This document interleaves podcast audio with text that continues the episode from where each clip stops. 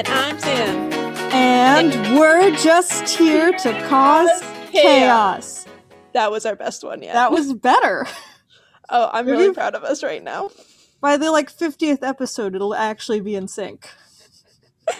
Oh yeah, our one year anniversary, we'll say it at the right time. So, Ellen, Yes, Sam. I hear you have a story for me. I do. And guess what? I'm What? slowly being dragged into the 21st century. So this What? time, my notes are on my computer. Oh my god, revolutionary. Yeah, as opposed to a notebook that I leave outside and forget about. I'm so proud of you. Maybe one day I'll be a real Gen Zer or millennial or whatever we are. I don't care. We're zillennials, is what they call us. Yeah, one day I will be a real one of those. Till then, we're here to talk about Gloria Steinem. Awesome. I know, right? now, if you don't know who Gloria Steinem is, which Sam, you should, but I like know who she is, but I can't tell you much about her. Like I, I know like the gist. She is a nationally recognized leader and spokesperson of second wave feminism, which was, you know, the feminism mainly from the 60s to the 70s. This was focused on like more general issues of equality, whereas first wave feminism was just like get the vote. This one was more like, hey, maybe we should, you know, have jobs and be paid a fair amount for them. It was third wave that did all the bra burning, right? Uh, that might have been second wave. Some of the main topics of second wave feminism were like sexuality, family, workplace, reproductive rights, de facto inequalities, and official legal inequalities. So, you know, that As fun someone stuff. who hasn't put on an underwire in two years, I am very pro all of that. Yes, And yes. As Pro. someone who still has to wear an underwire so I don't, you know, fall down the stairs, still sup- pro that. Give myself a black eye, it'd be terrible. What? Never mind. So Gloria Steinem. She was born on March 25th, 1934, in Toledo, Ohio, and she was the daughter of Ruth and Leo Steinem. She is also still alive, which of course means that I will be bothering her by emailing her website this podcast. Oh yeah, maybe Yeah. should listen to it. See how that goes. Her mother was not Jewish, but her dad was, which, like, technically she isn't Jewish, but you know, we'll give her a pass. So before she was born, Ruth had a nervous breakdown and became severely mentally ill. So, like, not great. Not Not great. no, this did not help the marriage, and her parents divorced when she was 10, uh, so we're in 1944, leaving Gloria to take care of her mentally ill mom. I mean, divorce in the 1940s is like a little progressive. Yeah, I mean, it's, he the guy shouldn't have ditched his mentally ill wife, but still. I was kind of just stunned that they left the 10 year old child with the mentally unstable mom. I didn't think about that. She's talked a lot about this uh, in the past, and she doesn't blame the dad for uh, the breakup, uh, but definitely watching what her mom had to go through, like, really cemented her understanding of social injustices. Like, her mom couldn't hold a job. Uh, not only because not only because like the mental uh, problems, but also because of just like the inherent dislike of women in the workplace. The doctors were apathetic, which is a problem that, of course, has been completely solved and is no longer relevant. She said sarcastically. That was me growling. Thank you, Sam. I don't know if you should make that noise again, but okay. I won't. This bit comes from Gloria Steinem, a biography by Patricia Marcello. So, you know, Look at you sources. citing sources. I know, right? It makes me feel so official. Later, her sister, Suzanne Steinem, helped take care of, the, of her mom. Well, Gloria went to Smith College, which is this like all girls uh, college up in New England. It's a good school, where she graduated magna cum laude, laude and Phi Beta Kappa. So, 1957, that's where we're at now. Gloria Steinem is 22. This is another big step in her journey towards, you know, becoming a full on feminist. She had an illegal abortion performed by a man named Dr. John Sharp uh, from London. Gasp. Yes. You know, abortion is still a hot topic now, somehow, but remarkably, it was even worse back in the late 50s. So, I mean, yeah. So Is this before after when Dirty Dancing was set? when was Dirty Dancing set? I don't know, but I'm about to Google it because, like, half the plot of that movie is an illegal abortion. okay. I should watch that movie. So anyway, so it was performed by this man named Dr. John Sharp. 1963. oh, so it was before. So yeah, not a fun time to be pregnant and not want to be. No. So the doctor said, "You must promise me two things. First, you will not tell anyone my name, and second, you will do what you want to do with your life." Didn't you just tell me his name? Yeah, so she also like dedicated one of her book, My Life on the Road, to him. Did, did she ask him first? Is he like cool with it now? I have not gotten confirmation on that, but we're gonna assume he's cool with it. Okay. I don't know what the statute of limitations for illegal abortions is, so it's probably fine. Anyway, this was like really big in her, you know, journey to feminism because she was like, "Man, this is a bit unjust." So she got a got the Chester Bowles Asian Fellowship, which let her spend two years in India. That was another like interesting thing with the whole abortion was she was like, "Hi, doctor, you don't know me, but I'm going to India and I need this to be dealt with." Uh, and he's just like, "Okay." So, you know, cool dude. But while she was there, she was inspired by the grassroots activism that had taken place there. And, you know, there was still the legacy of Gandhi, all that good stuff. Nice, nice. Now we are at the late 1950s. She's back from India. She got back to the United States, where she serves as the director of this thing called the Independent Research Service, which was like this organization that was funded in secret by like an anonymous donor. The anonymous donor turned out to be the CIA. Ooh. Yeah. It's unclear how much of this she was like aware of. She I think she was like they she figured it out like relatively soon. I don't know. It's kind of unclear and it's probably uh, supposed to be unclear because you know the CIA. Yeah. Uh, but that comes back to bite her later on. Just, you know, Casual. Yeah. So by this point, she's a journalist. She's already writing hard hitting articles. For instance, she was already writing articles about like career and marriage and contraceptives in 1962, which is a year before The Feminine Mystique by Betty Friedman came out, which is another book I still need to read. Am I supposed to know what that is? Yes, it was pivotal in second wave feminism. Okay. So we'll do Betty Friedman another week. Okay. I can tell you a lot about like first wave get the vote, but like I I'm kind once you get out of Victorian era, I'm kind of out. Yeah, it, it sounds like your most of it's just going to be you saying, and then they burned bras, right? you know what? I have wanted to burn my bras before, so I mean, who hasn't? Just for like the arson aspect. honestly, yeah. Yeah, fire. Remember when you like set our apartment on fire? Okay, that didn't happen. It did though. Okay, what are you talking about? Are you talking about the time I accidentally burned your boyfriend's thumb? I'm talking about the time that you like started putting stuff into our candles until some of it caught and then like overtook the candle and then burned my ex's thumb. Yes. yeah, it was a small fire. It was our dining table. We had one table with four seats in this entire apartment and you almost burnt it. The table was fine.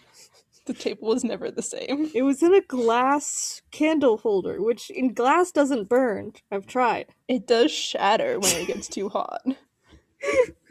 You weren't there for those times I've shattered glass with fire, so you don't get to say a talk about that. Uh, okay, keep going. We're not gonna talk about your fire habits anymore. So, unfortunately, because you know, Gloria's a woman, so she's largely regulated to women's issues in her journalism career. She even quoted, she's quoted saying, "When I suggested political stories to the New York, uh, to the New York Times Sunday magazine, my editor just said something like, "Yeah, I don't think of you that way," which, like, Wait, she was working for the New York Times. Good for her.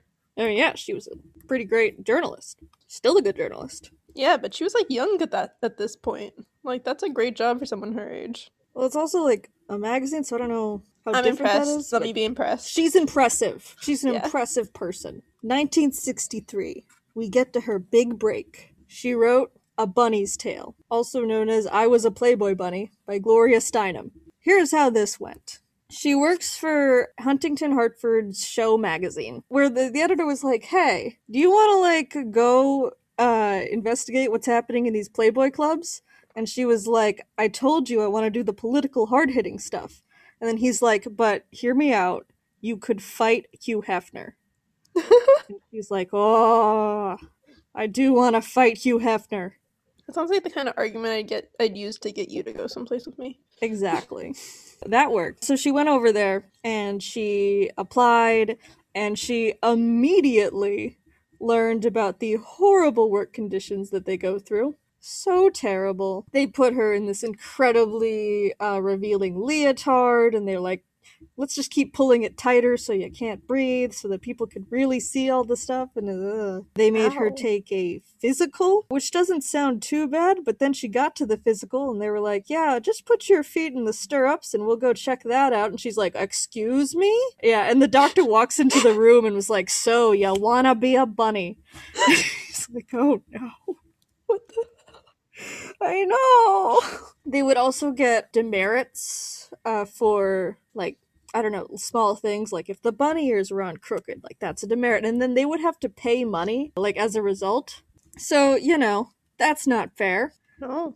After all, everything else they're going through, it's supposed to be quote unquote classy.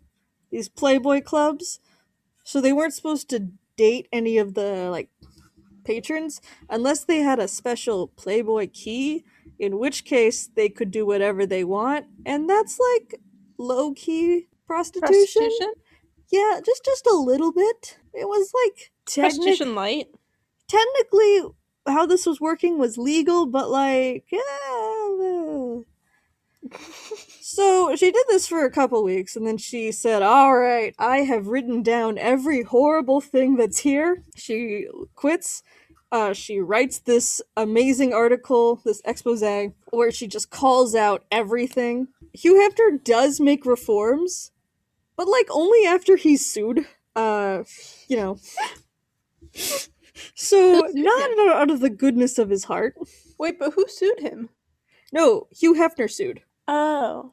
Yeah. That's less fun. I was hoping the like women banded together to sue him. No. And I don't know if he sued either the magazine or Gloria herself. But I either way, legally it's supposed to be the magazine. yeah, either way, he was not happy.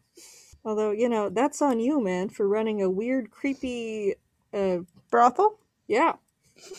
and this, like, put her, made her a household name, essentially. However, despite, you know, fighting injustice, she couldn't, no one would hire her for a year afterwards because she had been a Playboy bunny. To quote Gloria, she said, because I had now, I had now become a bunny and it didn't matter why. Like, you know. Well, that's stupid. Yeah, that's like if everyone was calling Nellie Bly actually crazy for the time she, you know, went undercover in an insane asylum. Yeah, but you know, that didn't have anything to do with sex, so it wasn't oh, you're right.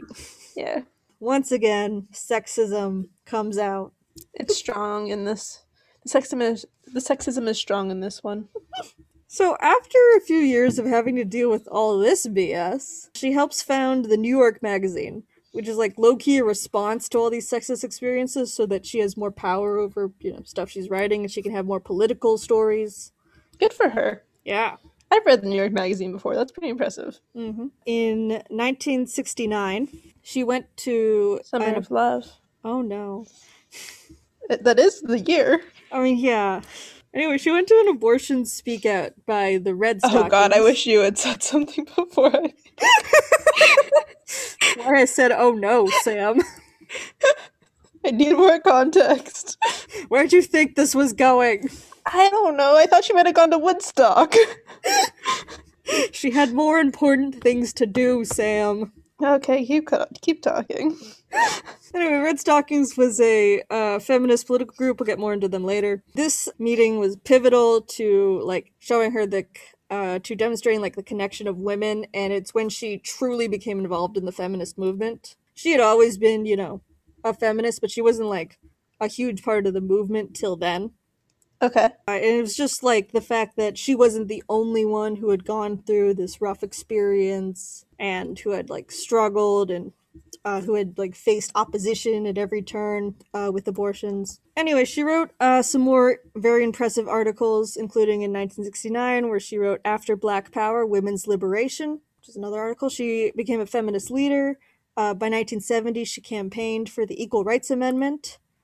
Uh, which is where they were just going to say men and women are equal and make that an amendment, and instead they decided not to because it was too progressive or something.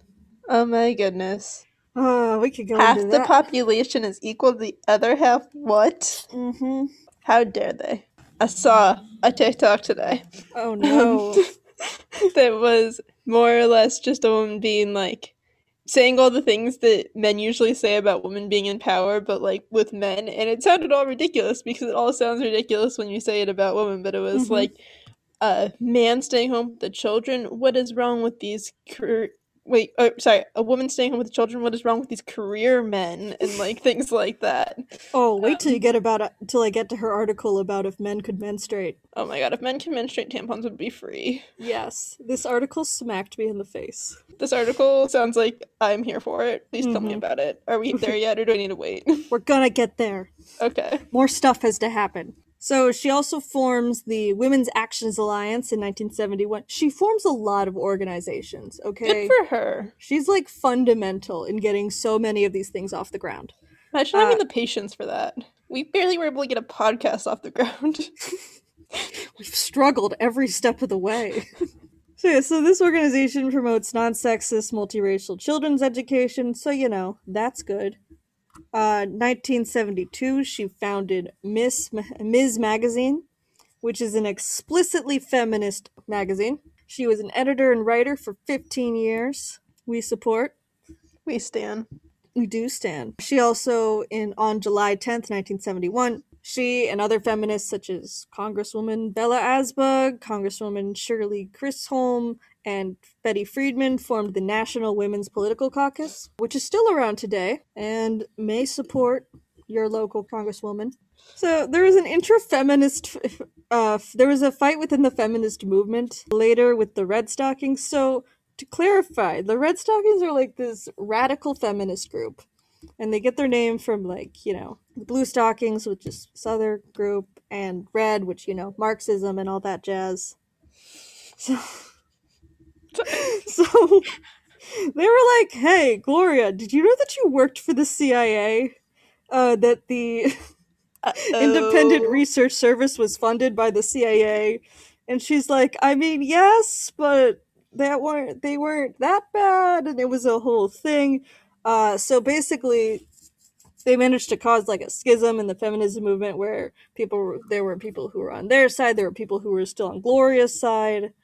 So they canceled her before canceling was a thing. Honestly, they tried to cancel her. They were not very successful. Okay. I think the they themselves ended up more canceled. Okay. She forms another political action uh, committee called Voters for Choice, which is you know pro-choice. Draw some of that from you will.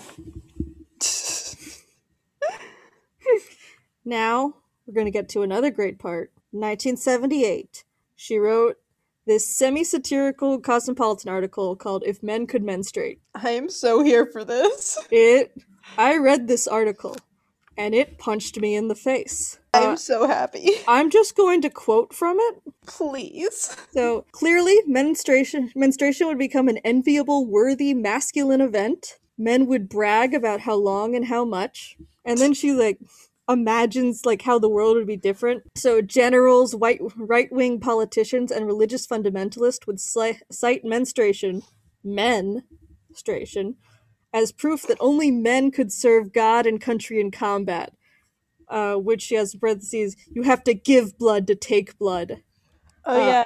Um, instead of what they currently do, which is say that we get irrational for a week every month, so we can't be leaders. Exactly. uh, occupy high political office with quote, "Can women be properly fierce without a monthly cycle governed by the planet Mars?" Which you can can't you just imagine that? uh, be priest, ministers, God Himself. He gave this blood for our sins. Like, like you can so easily imagine I if things yeah, and then finally, or rabbis. Uh, without a monthly purge of impurities, women are unclean. Oh yeah, instead of what rabbis used to do, which was stick all the women who were menstruating into a tent together and not let men see them for a week. True story, fam. I mean, that that's horrible. I mean, even now, there's like that you need to have like Orthodox Jewish women need to have a mikvah in order to cleanse themselves after a period. Yeah, our old rabbi told me once that she had a subscri- a yearly subscription to the mikvah so she could go every month. and that oh, also when she started having kids, she canceled it because she was pregnant too often for it to be worth it to have the yearly subscription anymore. Just saying. Real conversation I had with our rabbi. and she goes to a month to month basis. Honestly, reading this article reminded me of when I was reading MaddAddam by Margaret Atwood, who wrote The Handmaid's Tale, where there was this part where basically there's like this VR, uh, futuristic VR system where you know you can like feel everything and see everything and it's like you're there. And you want to know how men used it? I don't, but like I really, really do. Yeah. So in the book they used it to like simulate his like historically reenact beheading women which can't you imagine that of course they did yeah that would happen uh that's the worst like sci-fi where it's just too re- too believable yeah I mean, don't you love how like every sci-fi woman's armor is just like a metal bra? who is this man who can weld these perfect bra armor? Like, that's not gonna help you in battle, honey. Gotta cover all the soft parts. we can we can get into, you know, video games and that later. Another time. So Gloria's also a huge activist. Basically, anything you think she would support, she did.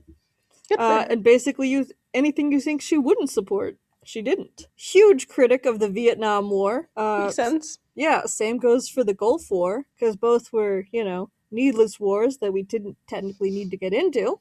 Proxy wars with Russia, yeah. Yeah, yeah. And she was strongly in support for Anita Hill during that trial. Good for her. Yes. She even like implied that one day Anita Hill would be on the Supreme Court herself. Which like uh, isn't gonna happen, but is a yeah, lovely still. Yeah. Fun fact, she was a huge fan she's a huge fan of Wonder Woman. Mm, me too. Yeah, Wonder Woman's great. Wonder Woman's great.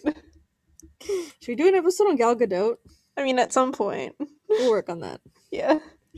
We can't do an episode about the guy who invented Wonder Woman because he's weird. And a man. And a man, but also weird. We could probably do one on like the history of the Wonder Woman comic though. Yeah, maybe. Okay, we don't need to plan their episodes. Yeah, she was uh, you know, so she continued her whole activism thing. In 1984, she was arrested for protesting apartheid. Also, I keep forgetting how late apartheid was. Oh my god, so late. I know. 1984. Like, bro, my mom protested apartheid. Yeah. Back to the Future was out by then. And they still wouldn't let black people and white people swim in the same swimming pool in South Africa. Oof. I mean, Nelson Mandela lived long enough to, like, hang out with Barack Obama. Mm-hmm. Let's just all sit with that information. so she was extremely busy th- throughout the 90s. Uh, she was the founding president of the Ms. Foundation for Women, a national multiracial, multi issue fund that supports grassroots projects to empower women and girls. And every single one of those words is great. She's Yeah, also Word in there. she's also the founder of Take Our Daughters to Work Day, which was supposed to like help uh, young girls learn about future potential careers. Yeah, I think I used to go to take your daughter to work day when I was little. Yeah, I don't remember it actually being a thing where I live, but sure. Or my mom just took me to work a lot. One or the other. Oh. Well, it got enough recognition that it's the plot of an episode of Arrested Development. Is that just our like qualifier nowadays? Sure. if it's a plot of a sitcom I've seen, it's mainstream. Okay. Uh, 1992, she founded Choice USA, which is now Urge, which I am sure stands for something. But this is another nonprofit organization uh, that you know provides ongoing support to younger generation and lobbies for reproductive choice. So you know, pro-choice, all that. Yeah, like it's so impressive that she fo- founded all of these organizations I feel like every 10 seconds you're like, she founded this organization. Yeah, but it's also like kind of depressing that she kept having to. Yeah, I mean, she was founding, founding organizations for what, like 50 years? I guess. That's Ooh. a long time. She has two movies. Ooh. Uh, so she like produced these movies, uh, and uh, at least narrated the first one. Uh, so 1993, this was the first one was called Multiple Personalities: The Search for Deadly Memories, which was about child abuse. fun. Fun Yeah. topic. Very lighthearted. exactly. Uh, the next one was called Better Off Dead, which examined the parallel forces that both appor- oppose abortion and yet support the death penalty. You ever thought about that? Because I, think about that and too it's much. stupid. It hurts me. What about the parallel forces that oppose abortion but like don't support food stamps or everyone gets preschool programs or like things like that? Oh yeah, no. Once you're born, you gotta fend for yourself. Yeah, once you're born, you can starve for all they care. Your mom didn't have enough money to have you. Her own fault. Not like she could have done anything about it. yep, have fun dying in the street. hmm So, when she was 66 years old, 2000, uh, she got married for the first time. So, you know, good for her. Good for her. She married David Jinx. Bale, who is the father of Christian Bale, who is Batman. Oh my god. So, she is Christian Bale's stepmom. I mean, good for Christian Bale. Yeah. got a, you got a winner of a stepmom right there. Yeah, for real. Unfortunately, David Bale died in 2004, but I like to think that she and Christian are still friends. I hope that they still have a relationship. 2013 Obama awarded her the Presidential Medal of Freedom because she deserved it. Yeah. She has won so many awards for journalism. So many that the list was like 12 lines long. And I said, that's a lot of awards. And so I wrote down some of them, and then I decided to stop. She got Lifetime Achievement and Journalism Award, Society of Writers Award, the James Weldon Johnson Medal for Journalism. You know, that could. Did she ever get a Pulitzer? That's the only award for journalism I know. I don't think she actually got a Pulitzer. Uh, she did win an Emmy. Dang. For what? That uh, multiple personalities child abuse movie. Ah, cool. Yeah. Good for her. She's still active in like activism. 2015, she was with this group called Women Cross the DMZ, where she's like, "Hey, well, she and a bunch of other women were like, hey, maybe we should actually end this Korean War." and they were still like, "Nah." uh, she was out there uh, as a co-chair and speaker at the Women's March of 2017, which I guess means I saw her. But I don't know. I was one pretty Did you go to? Did you go to the DC one? yeah. I, to be fair, I was pretty far away from like the front. Yeah. So I may have seen her on a screen. Also, Fair. Scarlett Johansson was there, and I was younger and more easily distracted. Fair. I would have been very distracted by Scarlett Johansson in 2017. I mean, she's amazing. Sam, I was also learned some very distressing news during this research. Yes, tell There are me. two quotes that she didn't say, only popularized. So, one of them is she's commonly quoted, uh, cited for "A woman needs a man like a fish needs a bicycle," which is Eleanor Roosevelt said that. actually it was Irina Dunn. Ah, so we're both wrong. Yeah, yeah.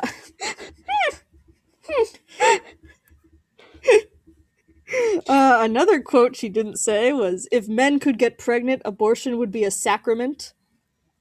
Which Steinem attributed herself attributes that to an old Irish woman taxi driver in Boston. Oh my god, that makes it so much better. what? I want to meet an old Irish woman taxi driver in Boston. Just casually dropping truth bombs. Oh my god. Imagine how that conversation went where it was just like, Where are you guys going? An abortion rally. Ah! You know, if men could get pregnant. I love that so much, I don't have words for it. Gloria's been categorized as both a radical and liberal feminist. Although that that gets complicated real fast. She's usually called a liberal feminist. She herself says that she's a, a radical feminist, and then if you ask any more questions, she'll say uh, categorization within feminism is quote non-constructive to specific problems, which of course she's right. I mean, I agree with her. Yeah, but the gist of the differences is liberal feminism is more like work within the system. Radical feminism is a little bit more work without uh, outside the system.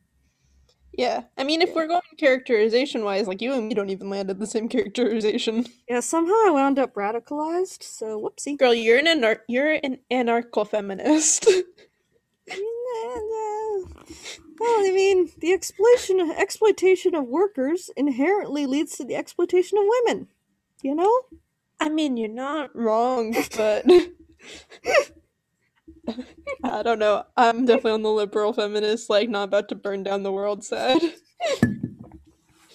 I was actually like during this I was like looking at like that Redstockings group and turns out they're also like low key homophobic. So Oh, that's upsetting. yeah, so after that I was like, ah, darn it.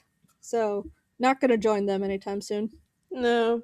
I'm sure there's some anarcho feminism group that you can find out there. Yeah. Keep doing this till someone contacts me. Yeah, and then I'll just keep being a woman in STEM. Good job. I'm gonna be in STEM. Are you? I'm still not sure what your job is. I'm gonna do coding. Probably. Okay. Yeah. Gloria has written so many books. Here's four Tell me of about them. it. She wrote a, a a biography about Marilyn, Marilyn Monroe. That one, That's In- cool. yeah, in 1986. Uh, she should be on our list of future episodes. I really enjoyed the amount of like future episodes we've just planned during this episode. It's been really helpful. Okay. She also Neither of probably, us are writing this down. yeah, we should write this down, otherwise we will forget. Yeah, no. As if women matter, the essential Gloria Steinem reader. So that's fun. That's I want to read that actually. That sounds like something I get you for your birthday Oh, great. in a year. so I just got you a knife bracelet, so Oh wait, wait, I do remember that. Okay. Sorry, we were talking about knives earlier today. we have both picked out the knives we're gonna get once we have a Patreon. Yes, please support us and give us money so we can buy knives. Yeah. Oh, speaking of that, hey Sam, you know what's a great mattress? Tell me, Ellen. You know, Casper mattress. you go on their website, you can buy a mattress.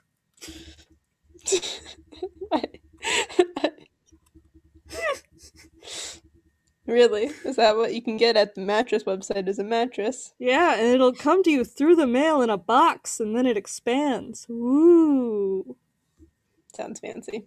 Yeah. Anyway, back No. to Actually, Jenna just got a Casper mattress, one of my sisters, and I like helped her get it out of the box, and it was pretty fun. I'm not gonna lie. Does it expand in like slow motion? we had to like let it sit for a few hours before we could like do anything with it, so it could like. Ex- I'm making a hand motion that's not helpful because this is an audio podcast. Great. anyway, she wrote an autobiography called My Life on the Road in 2015. She also wrote a book that the title is one of her quotes The truth will set you free, but first it will piss you off. I mean, yeah. Yeah. That was also in 2015, and that is an iconic line. We're now going to just get into me saying quotes in rapid fire because I couldn't find where to put these, and they're great. I mean, I did the same thing last week, so I'm just gonna be here reacting to your quotes. Let's go. Got my Any line. woman who chooses to behave like a full human being should be warned that the armies of the status quo will treat her as something of a dirty joke. That's their natural and first weapon. She will need her sisterhood. I mean, she's right. She's totally right. I Love know. her. Basically, Gloria Steinem's an icon. uh, we are the women our parents warned us against, and we are proud. I know it has some real "we are the granddaughters of the witches you couldn't, you weren't able to burn" energy. Oh my god, that was like my bio on some on like Tumblr for like a year. Maybe I'll make that my Instagram bio. The we are the women our parents warned us against. Then you might actually have to use your Instagram. Ew. We will never solve the feminization of power until we solve the masculinity of wealth. And I'm not gonna say that's some anarcho feminist stuff, but you know, draw from draw your own conclusions. Gloria would support me. She would. I'm sure she does. I support you, Ellen. Thank you. You're my zucchini, don't worry. Aww. I'm Yeah, not I'm gonna not explain what zucchini means. I also refuse to explain that. There's a biographical film about her called The Glorias. Yep. Is there more than one Gloria? So, came out in 2020, and in the movie, she's represented by four actresses who portray her at various ages. I think I actually saw this. I need to see this now. We can watch Julianne. instead at Bridgerton. But like, we're never gonna finish Bridgerton. Yeah, and that's a very different energy. True. So you know, Julianne Moore, Alicia Vikander, Lulu Wilson, Ryan Kier- Kiera. Uh, I'm sure these are famous. Oh, Kiera Armstrong. I'm sure these are famous actresses, but I don't know. Fair. Also, for context, me and Ellen have been insisting on watching Bridgerton together, but we also don't have similar free times very often, and we reserve a lot of our similar free time for this podcast, and therefore have taken about two months to watch four episodes. I just want to finish the show. My brother in law makes so much fun of us he would. because they watched it in like one day. You know what? Tell your brother-in-law that he should watch Meerkat Manor because that's the real quality television. I told my whole family that, and they're low key concerned. Why? Do it. Eventually.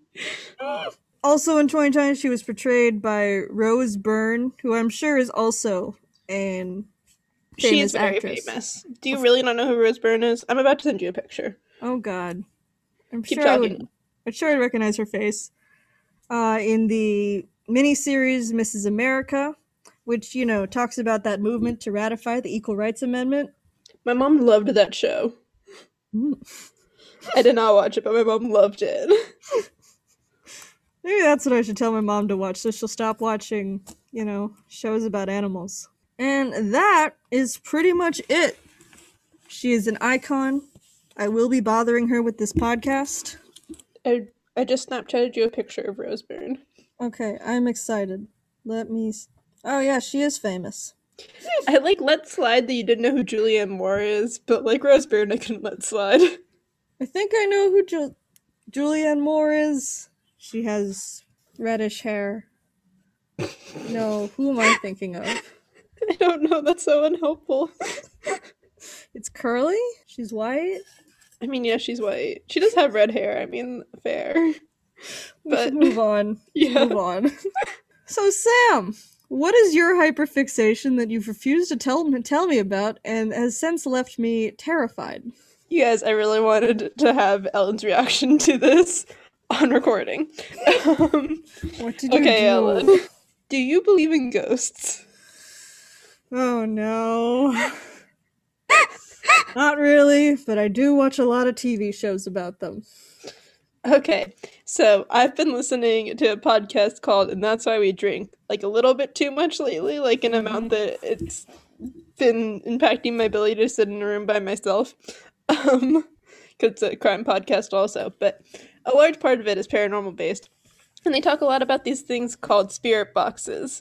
And I started wondering, as the engineer that I am, how spirit wa- boxes work because I was cu- curious. So I we, literally. they- we talked about this last week. I know, but I like wanted more information. Oh, okay. So I went online and I looked up how spirit boxes work. And I ended up going on like a journey of the various pieces of equipment they use to Sam, we can't Ghost go ghost hunt. hunting. Well, I know a lot about the technology surrounding ghost hunting now, and I'm gonna tell you about Oh, it. no. This will make my next episode of BuzzFeed Unsolved more interesting, I guess. Okay, so when you look up like the logistics of spirit uh, of ghost hunting technology, the first couple things that come up are all like the broken technology behind ghost hunting and like various articles that are like clearly not here for ghost hunting. So, Boo. um, like most of the first couple articles called it like a pseudoscience and like I talked about the fallibility of human perception, which like lame. But I did learn that those EMF readers. Um, so an EMF reader is they detect electromagnetic fields or like uh, radiation that surrounds you in the area, and it's believed that like when ghosts are around you, they impact the electromagnetic fields that are around you, and therefore like would come up on an EMF reader. And so the ones that they use for ghost hunting specifically though are lower end ones because the higher end ones like are calibrated too well to pick up the small nuances that ghosts create. And so like a lot of these like skeptical articles talked more about uh how the these like lower end EMF readers that they use for ghost hunting can be set off by like a cell phone or a cell phone battery or like a walkie talkie. Um but So you're telling me we should only go ghost hunting without any form of ac- outside contact? Yes. Okay, just just so we're clear. hmm That's exactly what I'm saying. If you want to use an EMF reader, because these like low end ones that ghost hunters usually use, like the one that the people on the Ghost Hunters TV show use, is this K2 meter that's sold by uh, K2 Enterprises, who are the same people who make like those collars that shock dogs when they like go off your property. Um, just fun Great, fact. great, But reputable source. Yeah. So they make these EMF readers that ghost hunters use, and this these people who made this Atlantic article took them and literally found out that like a cell phone battery or a, a FM AM radio like both set them off. So. Which is hilarious because ghost boxes run on FM AM frequencies, which means that if you have a ghost box and an EMF reader in the same room, that the ghost box might be setting off the EMF reader. yeah so that's kind of the technology behind emfs is that usually what they're using is low end emf readers that don't filter out all of the like signals Great. which, yeah is great but then i also learned a bit about ghost boxes and the way a ghost box works i found very interesting i also found an article that gave me the statistics of spirit boxes which meant that I found the math behind ghost busting. Which uh, what made my day a little bit. You're gonna ruin every episode of BuzzFeed Unsolved I watch now. So, well, the way spirit boxes works is they scan AMF frequencies, most about uh five radio frequencies a second, or like a radio frequency every fifth of a second.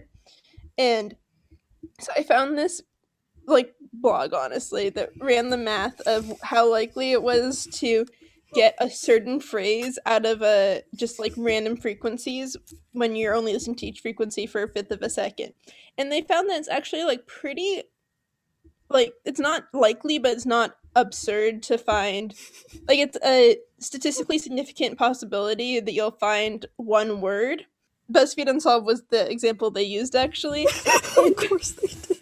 they found that there's a less than 0.01% probability of getting three words in a row, which is like usually what the amount that they need to like call say the spirit box is talking to them.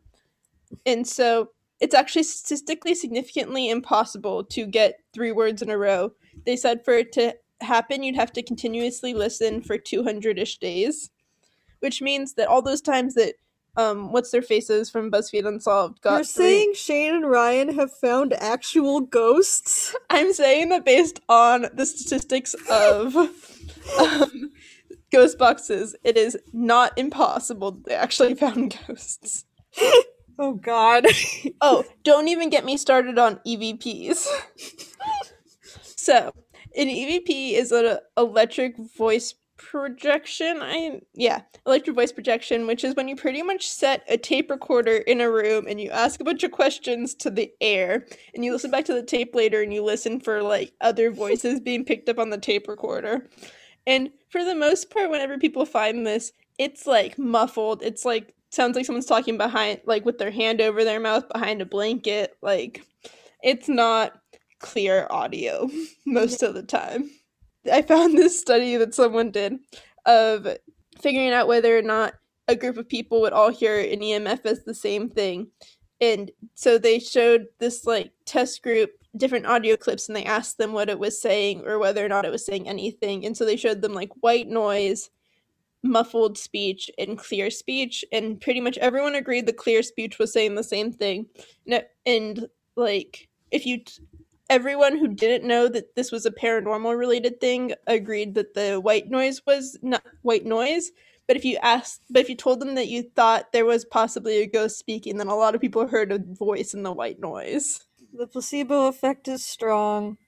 Yeah. Have you seen the Green Needle brainstorm? No. Basically it's like they took this bad Ben 10 toy and it says brainstorm, but like the lights are flashing. There's like three little lights. So people would look at it and they wouldn't be able to hear that word. So they would instead hear a three syllable phrase, which they heard as green needle and it Oh. became a yeah. So now you can hear it both ways. Actually, if you just think it's about like it that Yanny thing from a few years ago. Yeah, except you can't see the, hear that both ways, so it's less interesting. Yeah, but apparently if you're told that there's that this is a paranormal related event, then there's an 18% higher chance that you will respond that there's a voice in the white noise. So that's why the skeptic never hears anything, but the believer does. Yeah. So this article is another one of those skeptical ones because apparently when you look up how the technology behind ghost hunting works, all you get is skeptics. Just a bunch of killjoys. Yeah. But this article talks a lot about pareidolia, which is the idea that people are more likely to perceive human characteristics in like inanimate objects or non-human things. It's like when those when people say that they see Jesus in toast, like that's pareidolia. Cool. Um and so this talked a lot about how like if you're listening for a voice, you're gonna hear a voice because we are all very like tuned to accept human related things like that. It's almost like that was an evolutionary advantage. Yeah. Yeah. So that's my fun. that's the rabbit hole I went down as I listened to too much paranormal podcast and then wanted to figure out how the technology behind paranormal investigation worked and was honestly like a little disappointed. Except we found out that the BuzzFeed Unsolved boys found ghosts. Statistically, it's a probability. That is all I will give to that. I guess that's a fun fact. I mean, this is also this is done by someone on medium.com, so like Oh, the most reputable of sources. yeah. All right, well, I think we've covered the run the gambit of Gloria Steinem and ghost hunting. The tech behind ghost hunting. Of course, I apologize. Can we go can we go stay in a haunted house? I mean, sure. Can you find me a haunted house? I bet there's one in Wisconsin. Okay. Well, you know, that was what we were going to do for my canceled 21st birthday party. Is we were going to do a ghost tour drinking game. Yeah, I know. I planned it. we were gonna go to Savannah and we were gonna go on the ghost tour and get too drunk and it was gonna be so much fun. and I still haven't been to Savannah. We'll find a different haunted house. We're going for your bachelor party now. Oh no. This is Don't- assuming that you at some point find a significant other, but Yeah, don't put this pressure on me. then I have Well, to don't get think- married.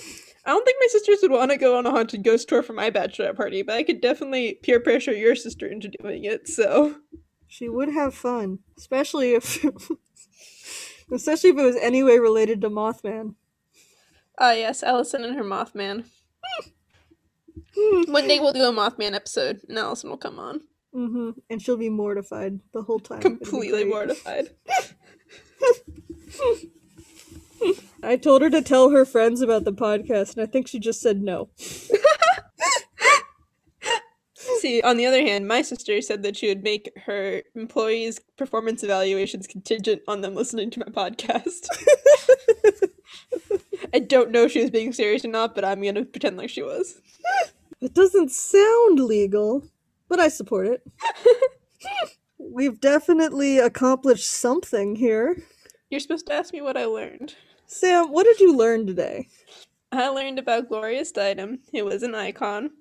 Um, I learned a lot about second wave feminism, which I think I kind of just knew a lot about first and third. I'm I skipped that middle wave. Um, How second wave feminism is the interesting one. Like, first wave is like, yeah, maybe women should vote. yeah, but first wave fe- feminism happened a lot in England, and I really was into that like late Victorian Industrial Revolution England for a while. Ugh, you're such a nerd. no comment. All right, and I learned that ghosts are definitely real. So that's what I'm drawing away from this. I'm glad. I learned we're going to haunted house next time we hang out. Absolutely. One more time, mattresses. If you need one, buy one. Okay, I'm gonna plug us now. Okay, you can follow us on Instagram at Chaos Podcast. You can listen to us on Apple Podcast, Spotify, Google Podcast, Stitcher, and iHeartRadio. I worked very hard for all of those, I'm not gonna lie. if you have an episode idea or any comments for us, or you just want to like say hey, our email is chaospodcast21 at gmail.com. And thank you so much for listening. Hope you enjoyed the chaos. Safe travels.